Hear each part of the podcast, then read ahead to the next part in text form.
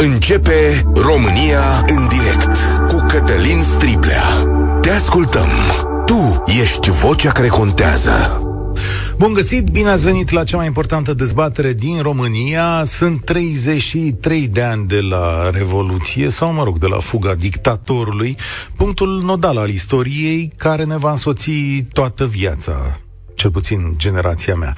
România poate trăi în libertate, poate să facă alegeri conștiente, poate să ignore democrația dacă vrea să o calce în picioare, dar în același timp poate să progreseze sau să meargă în jos în funcție de cât de deșteaptă sau educată este.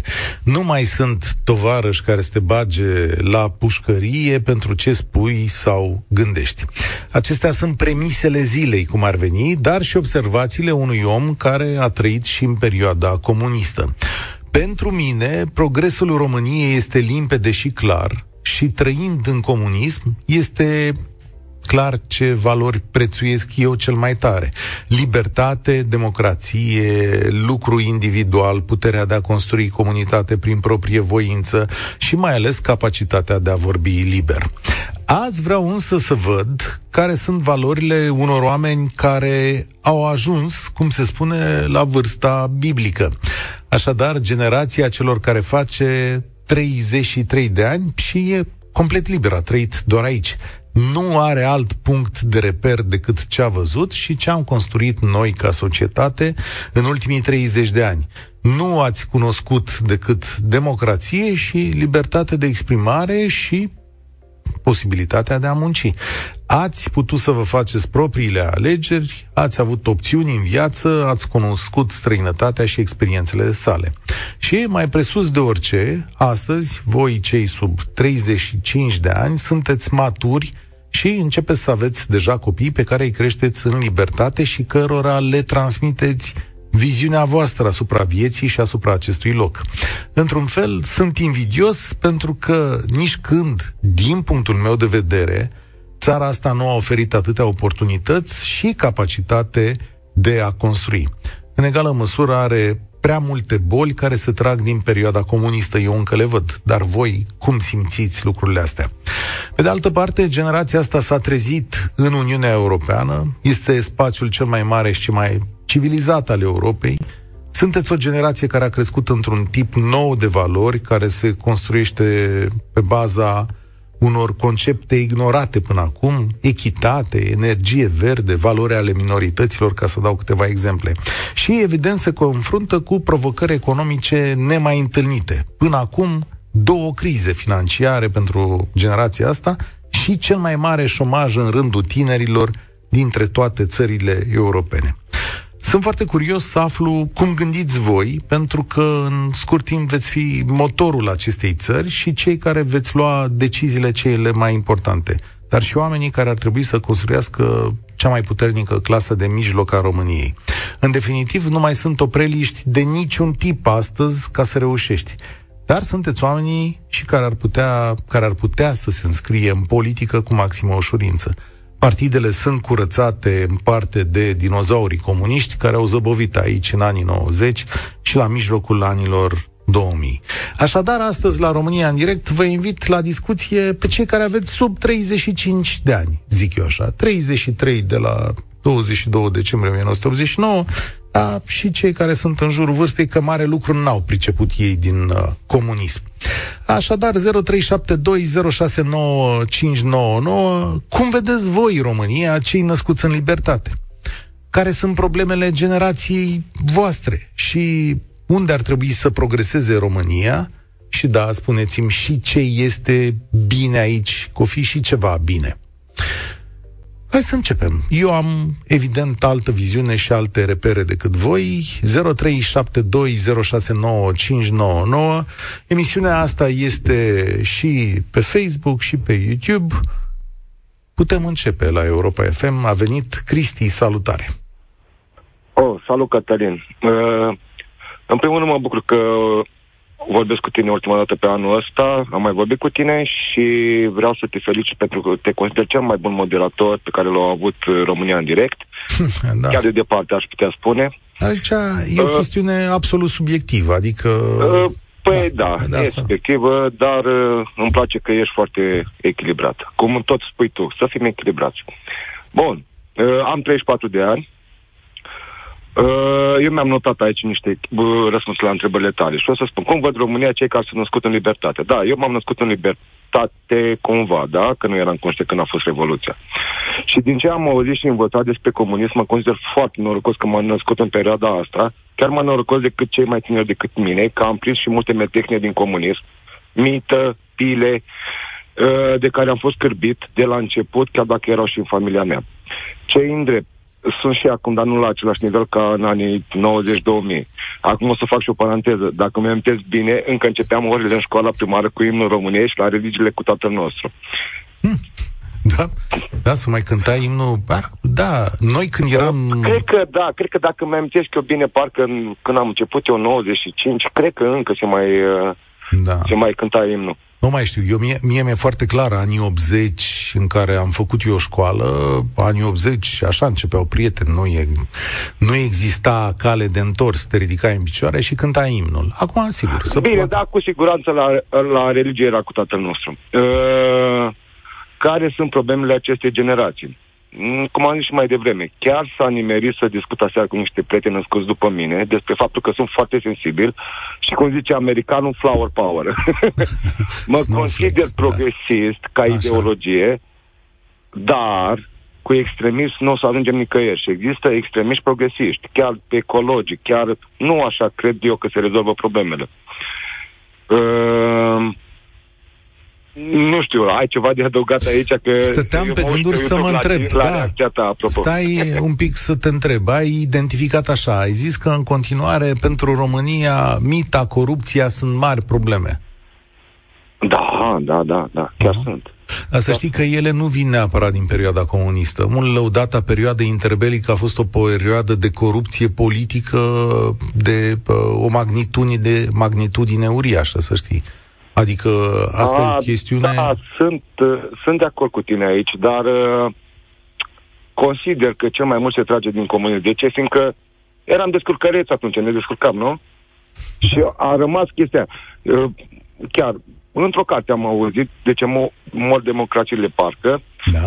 Faptul că noi, că am trăit în comunism 50 de ani, tot atâta timp o să ne ia să scăpăm de mentalitatea respectivă. Da, până Mai avem când... 17, mai avem 17, dar uh, o să spun în continuare, nu cred că am început foarte bine ca să scăpă de mentalitatea aia. Bine, deci nu pune 17, pune 25. Uite, când o să da, ies da. eu la pensie, atunci poți să știi că s-a terminat și cu comunismul, da, că o să ies și eu la pensie, că eu mai am rudimente de astea o, din comunism. Așa. Deci puneți okay, calculul ăsta, ca, reper... să termin, ca să termin ideile, da? Una da. trebuie să progreseze România și ce este bine aici. Este bine în primul rând, unele, bine, suntem și norocoși din punct de vedere geografic, cumva. Da, suntem, nu, e, e bine, dar educația, în primul rând la educația ar trebui să progresăm. Și e rușinos că încă o dată, pentru cel puțin un an, pare să că se bate joc de ea la ce buget are, da? Corect. Ești de acord cu chestia asta? Corect.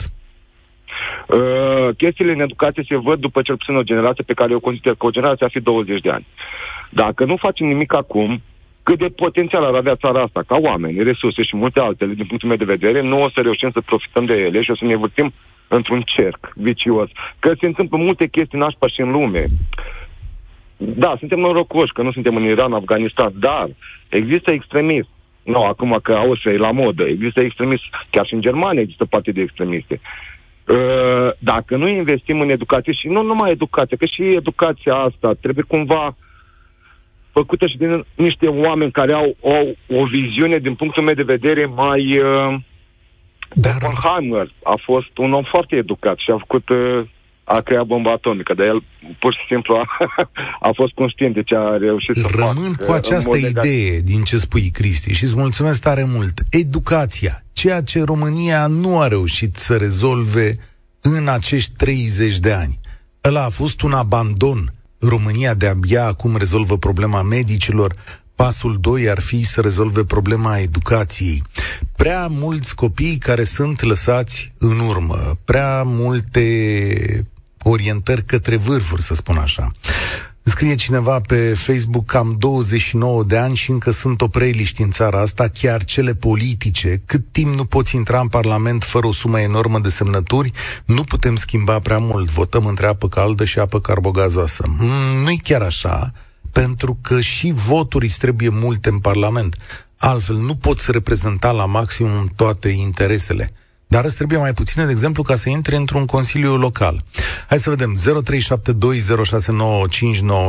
azi cei care au sub 35 de ani, pentru că sunt 33 de ani la Revoluție, cum vedeți voi țara asta? Marius, salutare, bine ai venit la noi.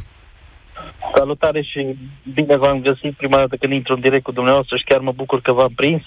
Aș începe, aș începe de la ultima frază a interlocutorului meu, sunt cadru didactic, lucrez în învățământ și uh, este, din păcate, din păcate, domeniul cel mai afectat. Până noi nu o să înțelegem că educația dă valoare unei societăți, pentru că fără educație nu poți să ai profesor, nu poți să ai medici, nu poți să ai polițiști, nu poți să ai judecători.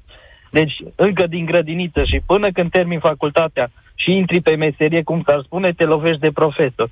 Din păcate, meseria noastră este rău famată, nu mai putem, nu tinerii nu mai intră în domeniu pentru că e foarte greu să intri într-un domeniu în care ca debutant e 2500 de ron când vorba aceea, o bună într-o casă ia, nu știu, 3000 sau 3500 sau 4000 de ron.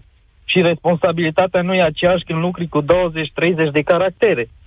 Pe de altă parte, să revin la prima parte a întrebării, sunt un tânăr care m-am întors din străinătate, după mulți ani, după Germania, după Italia, ca și din Spania. Și da, țara merge oarecum într-o direcție bună. Între timp, am reușit cu ajutorul fondurilor europene să deschid o afacere yes. care, mulțumesc, care mulțumesc lui Dumnezeu, produc peleți pentru centrale termice, care, mulțumesc lui Dumnezeu, merge binișor și chiar nu speram să pot face banii ce făceam cândva în străinătate, în jur de 2000 de euro pe lună acolo, să-i pot să-i fac la mine acasă, cu bucuria că fac și jobul numărul 2, adică lucrez în învățământ și fac ceea ce îmi place cu adevărat. Eu fiind profesor de educație fizică și sport și tot timpul mi-am dorit, vin dintr-o familie cu tradiție în învățământ și așa mai departe. Deci, deci România, pe ansamblu, nu e o țară rea pentru generația ta. Corect. Din punctul meu de vedere, dacă îți dorești cu adevărat și muncești, poți să ajungi unde îți dorești, dar să nu ne mai, chiar așa să ne victimizăm. Problema în străinătate, acum după atâția ani, știți că noi suntem vinovați, pentru că noi ne facem singuri corupți, noi ne facem singuri hoți, noi ne facem singuri în toate felurile. Să nu credeți că în Germania nu este corupție, aș putea să-ți dau mii de exemple de la firma de la care am lucrat. În Spania la fel, doar că diferența dintre ei și noi, că ei nu, ei nu arată așa de mult cât arătăm noi. Noi dacă l-am prins pe unul cum era Remes sau cine era cu 2 kg de cartaboș în porbagaj, am făcut dita mai cazul sau mai știu eu cine. Da, e o diferență. Acelea sunt și niște jocuri politice în unele situații când vedeți la televizor niște chestiuni, dar eu cred că diferența asta în altă parte, e o diferență structurală de sistem. Adică, în momentul în care cineva în societatea din care ai venit este prins furând, sistemul nu îl ajută și nu îl întreține.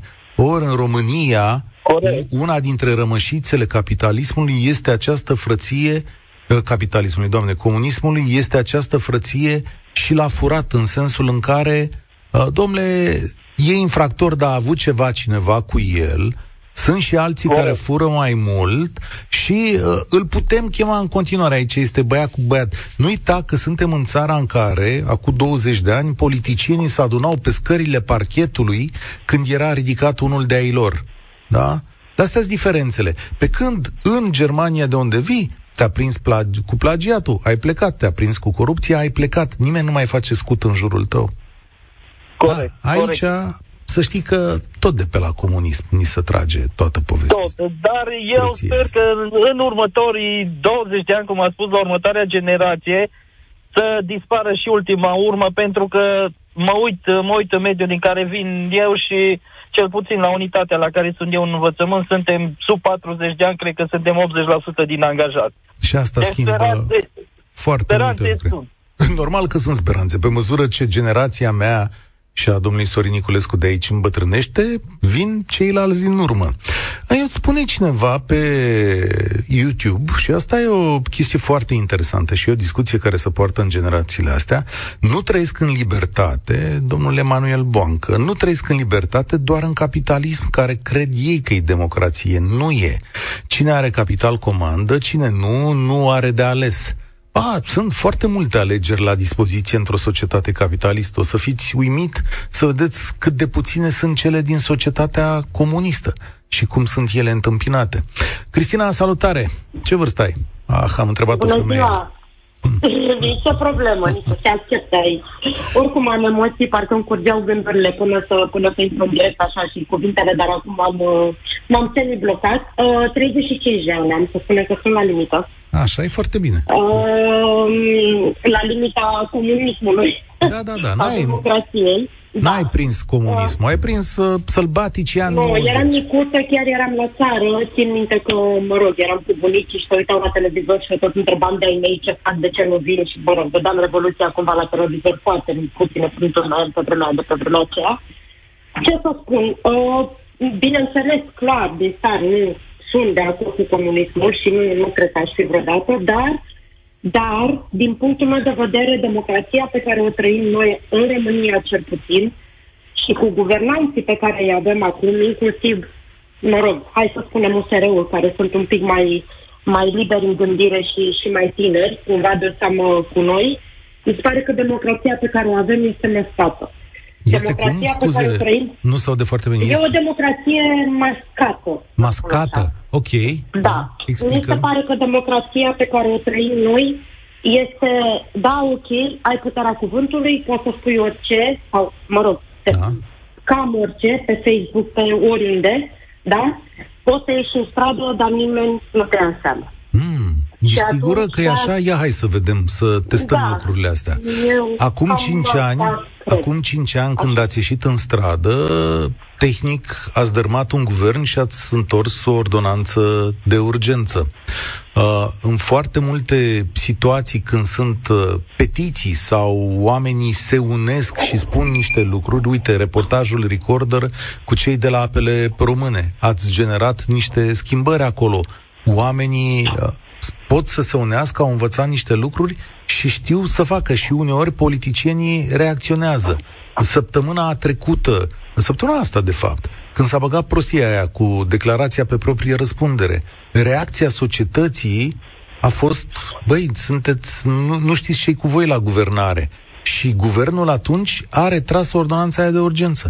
Ți-am dat trei Are exemple. tras, Cătălin, Da. dar, uh, dar uh, mi se pare că guvernul pe care îl avem acum, odată, încearcă să facă lucruri, să vadă dacă noi reacționăm și abia în momentul în care ieși în stradă sau în care protestezi masiv faci niște lucruri, uh, uh, ne ascultă, asta odată și eu cred că ar trebui din prima să fie cât de cât hai să spunem în proporție de 60%, niște oameni competenți în guvern. Noi nu cred că îi avem în proporția asta de 60%. Asta odată. Și în al doilea rând, um, nu știu, um, eu cred că, și sincer acum, urmăresc chiar și pe Facebook, am, uh, am uh, pagini pe care uh, ai, ai jurnaliștilor, cât de cât pe care urmăresc așa mai, mă rog, care, din punctul meu de vedere, sunt capabili să emită păreri de judecată. Dar, cum a fost atunci cu ordonanța și când am, am dat jos un guvern, uh, acolo, într-adevăr, mai toți jurnaliștii s-au, s-au uh, mobilizat și au făcut lucrul ăsta. De ce nu se mobilizăm acum, spre exemplu, pentru tăierea de păduri? De ce niciun jurnalist acum nu spune, hai să, nu știu, e adevărat că să ieși în stradă ar însemna să facem mini-revoluție, Doamne ferește. Dar de ce acum nu se mai spune nimic legat de energia asta pe care o avem și o plătim scump? În alte țări s-a ieșit. Adică eu cred că și jurnaliștii pe care îi avem și te exclus tu, Europa FM, nu că chiar mi se pare un, un post uh, uh, imparțial din punctul ăsta de vedere. Dar cred că o parte din jurnaliștii pe care îi avem cumva sunt în funcție de cine e la guvernare și cred că ei cumva fac diferența între hai să ieșim în stradă și hai să tăcem. Da, da, mulțumesc pentru punctul tău de vedere. O să fac o discuție separată. Am mai făcut uh, discuții despre modul de funcționare al presei. Uh, nu știu dacă tuturor o să vă placă ideile mele. Eu nu cred că presa trebuie să fie musai un instrument de scos lumea în stradă. Personal, nu văd lucrurile de maniera asta. Nu cred că așa e construcția tipică democrației. Cred că presa poate să relateze și să pună presiune în anumite chestiuni. Dar în același timp, poate de pe scaunele noastre, n-ar trebui să fim lideri unor mișcări politice. Oricum, discuție lungă. Dar, vedeți, asta e un lucru foarte important al acestei generații. Apropo, să vă citesc care sunt generațiile. Da, Paul, salut! Salut, salut! Salut! Știi cum să împar generațiile? Nu știu, am primit și eu o foaie de la colegii mei. Fii atent. Chiar nu. De- deci zice așa, că uh, avem o generație a celor născuți între 46 și 64, care se numesc Baby Boomers. E o clasificare uh, englezească, dacă vrei. Da? Uh, aici încep să apară și decreței noștri. Ge- generația X este cei, cei care sunt născuți între 1965 și 1980, cazul meu, și de ce le împărțim? Pentru că cu toții avem viziuni diferite asupra vieții. Generația Y, deja cei pe care îi invit la discuția asta, 1981-1996, cei care au între 24 și 39 de ani, după care urmează generația Z, născută după 1997 și 2012, și avem o generație care se numește Alpha, care începe din 2013. Pentru generația Z, cei care au între 8 și 23 de ani, să știi că cel mai important lucru pe lumea asta este fericirea în detrimentul carierei și banilor. Am vrut să fac această clasificare și acum mă întorc la tine și să vedem în care generație intri. Ah, 35 de ani, uh, în care am 35. prins uh, și criza din 2008-2009, lucrând deja fiind în, uh, în câmpul muncii și lucrând într-un domeniu în care de câțiva ani de zile acum se spune că susține economia, adică comerțul, Mhm. ceea ce știu ce am tras atunci, știu ce, ce sacrificii am făcut, n-având un credit, n-având o familie de crescut uh, și pot să zic că acum ne vom descurca mult mai greu. Și cei care n-au o familie Da? cu toate, toate bumurile astea de prețuri. Adică văd prețurile, sunt o persoană care verifică, lucrez cu oamenii, lucrez cu comenzi, lucrez cu multe chestii care verific fiecare cent, leu și văd de la o săptămână la alta creșterile. Nu o să ne fie bine în următorii doi ani de zile. 100% nu, vo- nu ne va fi bine. Cu toate ajutoarele de la stat, uh, nu cred. Statul se împrumută și se împrumută într-una. Sunt, sunt perfect de acord. Este generația voastră deja la o vârstă mică, tânără, a prins două crize majore ale pă, una financiară și una a costului vieții. Și astea sunt lucrurile legate de libertate. Crezi că era preferabil să fii într-o altă lume, mai puțin globală, sau o lume închisă unde n-ai fi simțit Nu mai puțin neapărat, asta? nu neapărat. Problema, chiar dacă acum cea din 2008 și cea de acum e o problemă globală, nu pot să zic că e o problemă acum, e o problemă globală. Am prieteni în străinătate care... E o problemă globală. Dar pentru România pot să zic că ceea ce fac politicienii noștri, guvernele noastre, nu ne ajută cu deloc, nu ne ajută nimica. Mhm. Deci, din Deci punctul vă dau tău... un exemplu, Te rog. am coleg care a primit o moștenire la părinții lui care au murit.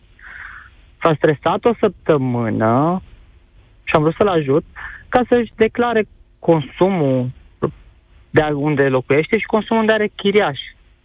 După o săptămână de stres și nervi, să se trezească că nu mai trebuie. E- E un joc de ping-pong cu plătitorii de taxe, Deci îmi spui că astăzi marea problemă a României sau pentru generația ta este, de fapt, modul prost în care administrația din această Da, țară da, da. funcționează. Da, da, da. Nu, nu, pun- nu pun PSD-ul, nu pun PNL-ul, nu, nici pun eu nu USR-ul, zic. nu pun... Niciunul nu sunt bun. Vă dau un exemplu. Cel mai concret la generația mea. În 97, 97, 98, chiar și 99 am avut prieteni care au plecat, eu sunt din Arad, care au plecat în vagoane de tren ascunși în străinătate, în Spania, în Italia. N-am fost unul. Puteam să plec și eu. La 18, la 16 ani puteam. Părinții mei n-au avut nicio problemă. Puteam să plec și eu. N-am plecat. Am rămas aici. Și? Și cu toate astea, de nenumărate ori, dacă n-ar fi fost familia aici, aș fi plecat. Familia, înseamnă soția, acum aș fi plecat. Aș Ce fi crezi plecat. că oferă mai bine sau mai bun țările în care sunt acum prietenii tăi? O, o stabilitate. O stabilitate politică, cel puțin. Niște decizii concrete. Mm. Ok. O, Vă dau un exemplu. De exemple le am multe. Am o soția mea și-a dorit să plece din multinaționale. Am înțeles. Stresul, nu a făcut față. Și-a deschis o firmă, micuță. Luptă. Luptă în fiecare zi. Luptă, dar... Uh, nu, ai... nu zic că nu trebuie să lupte. Am avut și eu firmă, am luptat și eu. Am renunțat. Păi au, îi spun, trebuie să lupți. Dacă îți dorești să mai stai în multinaționale, sau să ai pe cineva care cunoaște pe cineva să te bage într-o, pe un post la stat, asta se întâmplă și în Araș, și în București și peste tot. Foarte rar se va câștiga un post Ce pe bună da. dreptate. Da. Știu. Documentare, record le-am văzut și le știm. Mulți le știm. Nu se pune problema să nu le știm. Am spus, trebuie să te lupți. Trebuie să te lupți cu un câștig minim, mulțumește-te, dacă nu, pune cheile, pun și eu cheile de la firma la care lucrez, cam cheile de la firmă, las pe altul mai bun și... Plecăm în străinătate. Plecăm, plecăm Paul. în străinătate. Nu se pune problema să nu plecăm. Putem pleca. Avem familie deja în străinătate care au plecat. Oamenii au plecat. Au plecat Îți și simți spus. dezamăgirea. În perioada COVID-ului, în perioada, în perioada COVID-ului, cu văzând beneficiile și ajutoarele care le-a oferit statul român, da, a dispărut. Foarte, foarte prost foarte prost, foarte prost da. organizate și văzând beneficiile și ce a oferit statul austriac, care acum ne, guvernul austriac ne interzice să intrăm în Schengen. Știu că această comparație e dureroasă. Mulțumesc, Paul. Statul român a dat pe măsura posibilităților. Dar de ce apăr eu statul român aici? Nu știu, poate pentru imaginea globală, de ansamblu. Nu știu dacă putea să... Austria cred că are un PIB de patru ori mai mare decât al României. Vedeam zilele astea ceva. Vor fi fost mai multe parale acolo. Știu că statul român a funcționat prost în pandemie, dar mă uit tot timpul și la ceilalți. Marius, salutare, bine ai venit. Vârsta, cum s-ar spune, și locul. Uh, București, 41 de ani, deci început de generație Y. Mm-hmm.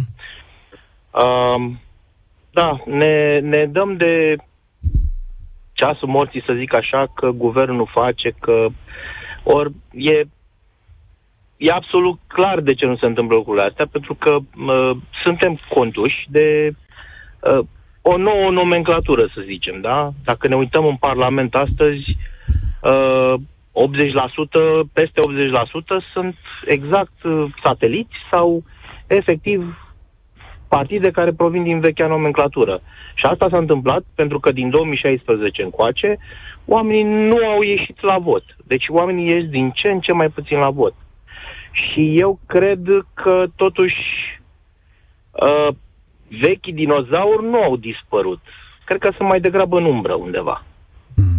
Adică uh, lucrurile merg din ce în ce mai rău din, în medici. Deci, uh, măcar educația și sănătatea să fie mers bine, uh, cât de cât bine, și atunci poate că oamenii erau mult mai interesați și să rămână în țară, apropo de ce uh, spunea uh, interlocutorul de mai devreme, uh, oamenii ar sta mai mult în România, nu ar lucra mai mult în România decât în afară, n-ar fi nevoie să plece atât de mult.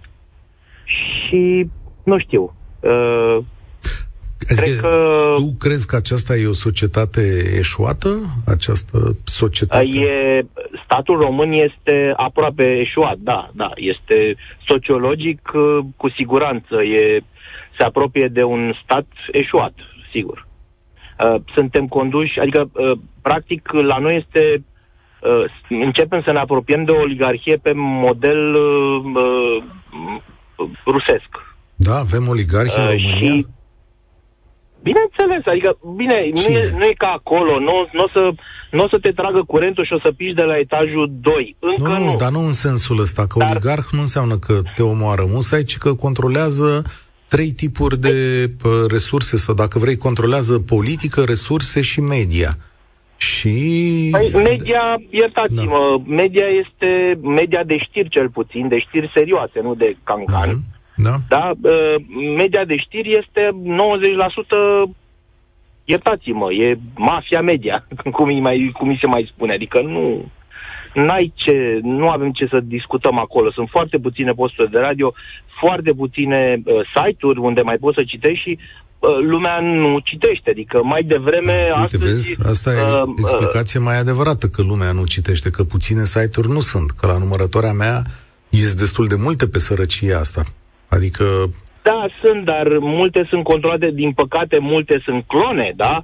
Uh, iată, G4 Media are o clonă care se numește tot cam așa, de exemplu, sau uh, tot felul de clone din astea care uh, mai sunt și, uh, eu știu, extremiste sau rusofile.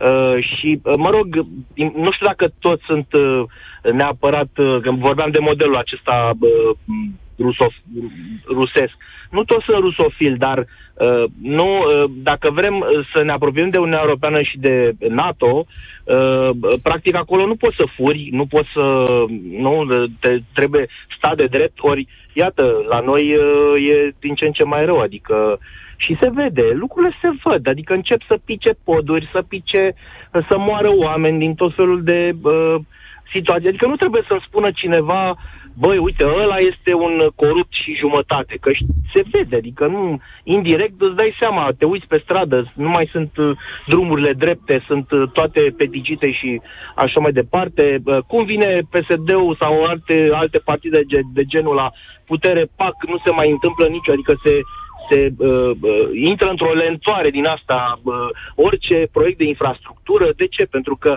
o țară care are infrastructură niciodată nu va, adică se va descurca singură. Exact, mai spunea la un dat un interlocutor de treaba asta, că oamenii trebuie să mai descurce și singuri sau așa, da.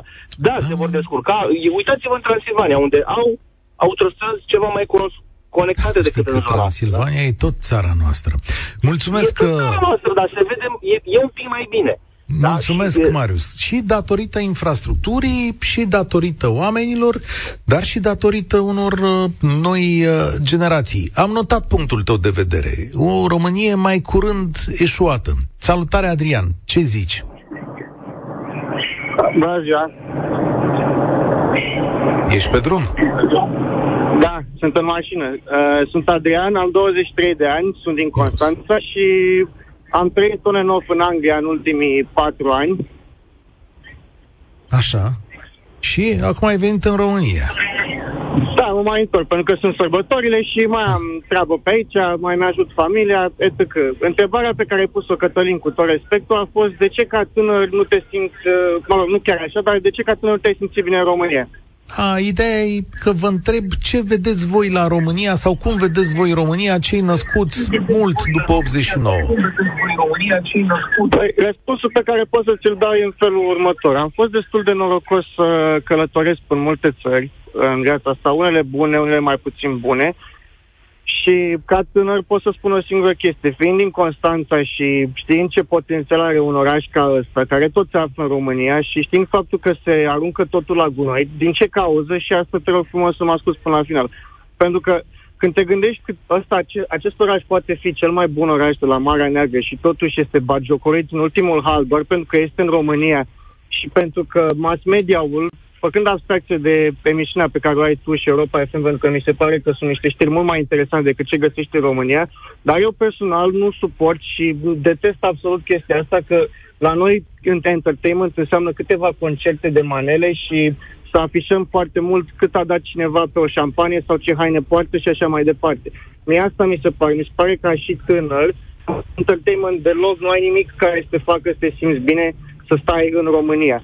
Și sunt niște lucruri care sunt la mintea cocoșului și ar putea fi făcute foarte ușor, pentru că o să-ți dau un exemplu de fostă țară comunistă. Am fost în Croația, într-un oraș Split, dacă îl cunoști, da. puțin mai mic decât Constanța, dar vreau să-ți spun de o curățenie excepțională și de o bunătate din partea oamenilor și de a nu vedea niciun fel de fit în condițiile în care este o țară care tot a trecut în comunism, s-a rupt de comunism dintr-un război foarte dur cu Serbia și totuși, totuși a ajuns la mii și mii de pași înaintea noastră. Dovadă pentru că intră în Schengen pe 1 ianuarie, aderă și la euro și au intrat pe 1 ianuarie 2013, deci la, aproape, la șase ani după ce am intrat noi și Bulgaria în Uniunea Europeană.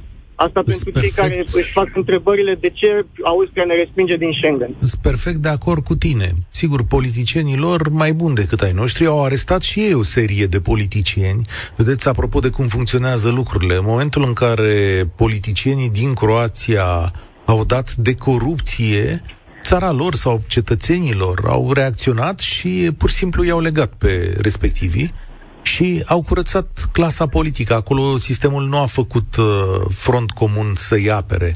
E o diferență majoră. Și da, între Marea din Croația și Marea din România există multe avantaje în favoarea noastră, e mult mai frumos la noi decât la ei, dar, din păcate, administrația e tamam pe dos. Adică ei administrează niște pietre mare mult mai bine decât administrăm noi zeci de kilometri de nisip și soare. Asta e Da, și problema diferența. pe care vreau să o ating și ceea ce am observat și credem nu vreau să sun deloc ipocrit, este în felul următor, că multă lume pe care o întâlnești, mulți români pe care am cunoscut în străinătate, și în Anglia, și în Germania și așa mai departe, într-un fel sau în alt, ok, înțeleg că până la urmă toți muncim pentru bani, dar majoritatea se vaită pentru prețuri. Dar îți spun o chestie, eu am făcut comparația prețurilor la unele restaurante din centrul Londrei, unde mănânci la un preț decent, care, sincer, este același preț pe care l-ai dat în București la unele restaurante. Te duci la supermarketuri și prețurile sunt aproximativ la fel, poate unele cu o scumpire de 3, 4, maxim 5 lei și abia acum, după Brexit, când le-a crescut lor infla- inflația. Deci ceea ce vreau să spun este că eu mi-aș dori să pot să vin acasă, să știu că bă, pot să aterizez pe otopeni și că te simți cu un aer foarte frumos și primitor. E, în schimb, apropo, altă chestie, aterizez pe otopeni acum 3 seri când mă întorc din Anglia, și eram patru zboruri pe o singură bandă de recuperat bagaje, pentru că toți ceilalți s-au gândit să, să pună în renovare cealaltă bandă. Și ce să vezi, nimeni nu lucra la aceea. Deci asta da. este ideea pe care vreau să o spun mereu. Noi ne, noi ne înghesuim și toată lumea se bagă la niște afaceri care doar scot bani, dar guvernul nostru sau politicienii sau cine este responsabil, niciodată nu o să vină și o să pună stop unor lucruri care ne-au distrus pe noi. Exemplu foarte clar. În Constanța, un lucru care a fost distrus foarte mult, și natură, și infrastructură, și tot, a fost din cauza construcțiilor în masă a blocurilor. Dacă Evident. ai fost în Constanța, o să vezi. Una din dintre Nord, cel... Mulțumesc, mai departe. Adrian, știu despre ce vorbești. Este nici n Aș felicita spiritul antreprenorial românesc, dar ceea ce s-a întâmplat acolo între Mamaia și Năvodar mi-e greu să înțeleg. Uh, mai rămâne să zic pe principiu, acum să vedem cine o să folosească apartamentele alea. Andrei, salutare! Bine ai venit Salut. la România în direct. Bine v-am găsit. Câți ani ai? Am 29 de ani. Uh, luna viitoare voi, voi schimba și eu prefixul, voi împlini 30. Ok, bine, ai venit în democrație, cum s-ar zice. Ce zici de locul? Ce zici de locul în care trăiești? Sincer să fiu, sunt conștient că se poate mult mai bine, dar uh, cred că este și datoria noastră să, să încercăm să luptăm foarte mult, mai ales pentru uh, persoanele care în 1989 și-au dat viața, conștient sau nu, pentru ca noi să trăim în libertate. Frumos. Uh, Mm, m-am gândit de câteva ori, mai ales uitându-mă în jur și văzând foarte mulți dintre prietenii mei care uh, pleacă în diaspora, m-am gândit dacă aș putea să plec și uh, răspunsul pe care mi l-am dat a fost următorul.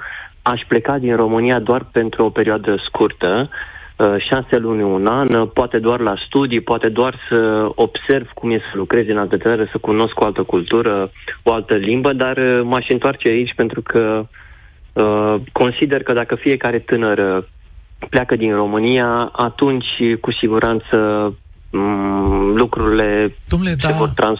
Care e lucrul cel vor... mai bun pe care îl trăiești aici?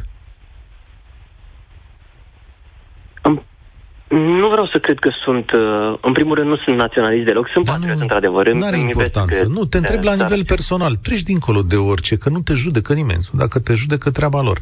Care e lucrul tău bun pe care îl trăiești aici? Mă simt liber. Uh, simt că fac parte dintr-o comunitate Uh, mă înțeleg că încerc să fac bine în jurul meu și de fiecare dată când uh, solicit uh, un sprijin, îl primesc. Și lucrul, la... lucrul cel mai rău?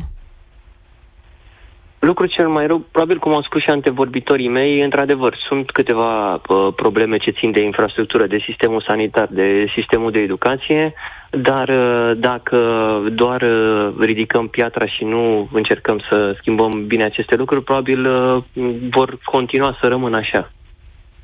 Lucrul cel mai rău pro- poate fi următorul. De multe ori unor de multe ori unii dintre compatrioții mei doar critică fără să acționeze. Și cred că ar fi bine ca uneori, cum am observat că s-a întâmplat și în 2017-2018, când au fost protestele ce au avut legătură cu Ordonanța 13, cred că în momentul în care acționăm, arătăm că suntem puternici și în momentul în care suntem uniți, e posibil să, să schimbăm lucrurile extrem de rapid, chiar și în România. Mulțumesc tare mult, e o observație foarte bună de uh, încheiat emisiunea asta. Știți de ce?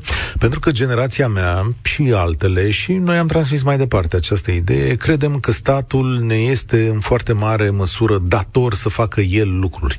La noi pe stradă, la noi în curte, la noi pe... De ce n-ați făcut bă aia?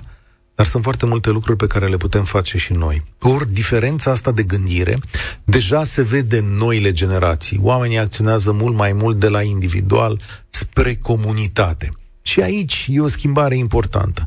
România nu e cea mai bună țară de pe lume, cum nu e nici cea mai rea țară de pe lume. Și o să ne batem aici la emisiunea asta cu administrația acestei țări, o să-i meargă fulgi și anul viitor. Dar eu pot să închei aici astăzi cu câteva gânduri de la Roxana, care are 33 de ani. Astăzi îmi place de țara mea. Apar doctori tineri care îți dau numărul de telefon și te îndeamnă să comunici cu ei ceea ce ar fi fost SF pentru un medic care a profesat în comunism, oamenii încep să-și pună întrebări și reacționează atunci când fac nedreptăți, chiar dacă nu îi vizează pe ei în mod direct, începe să dispară individualismul. La școală copiii încep să învețe un pic mai mult despre ororile comunismului decât am învățat noi.